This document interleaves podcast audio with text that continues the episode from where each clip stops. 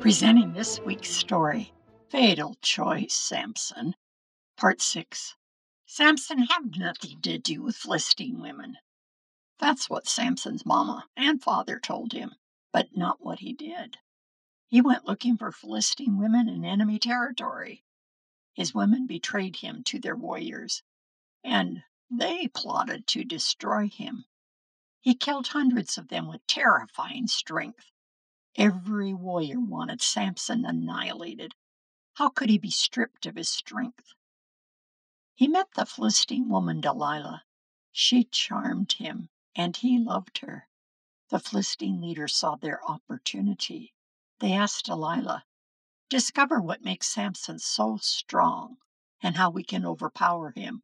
Then each of us will give you 1,100 pieces of silver. Delilah was willing to sell Samson. She asked him, What makes you so strong? How could you be tied up securely? Samson pretended to answer her truthfully.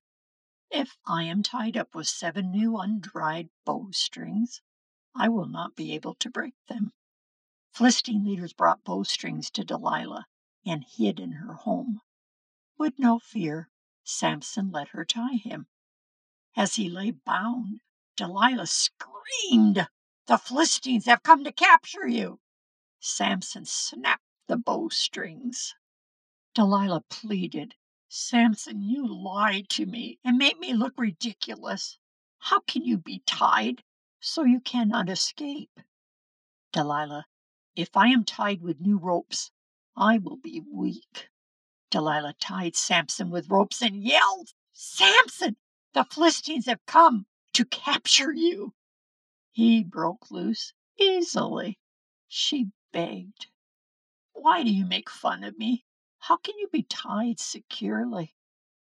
Samson suggested that seven braids of his hair be woven into the cloth she was making on a loom. Tighten it with the loom shuttle. She did, and Samson broke free. Four days she nagged him until he could no longer tolerate her whining.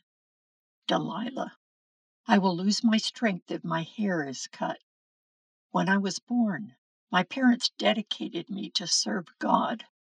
My hair is a symbol that I am a living sacrifice. Delilah realized that Samson was speaking truth. She enticed him to put his head into her lap and sleep. As he slept, a man cut his hair. Delilah shrieked, Samson, the Philistines have come to capture you. Samson prepared to fight, not realizing his strength had left him. Philistine leaders bound him with bronze chains and brutally cut out his eyes. In prison, his hair began to grow. During the feast to the idol Dagon, 3,000 Philistines celebrated in their temple. Samson was placed between the two central pillars each of his hands was placed on a pillar. The Philistines mocked him.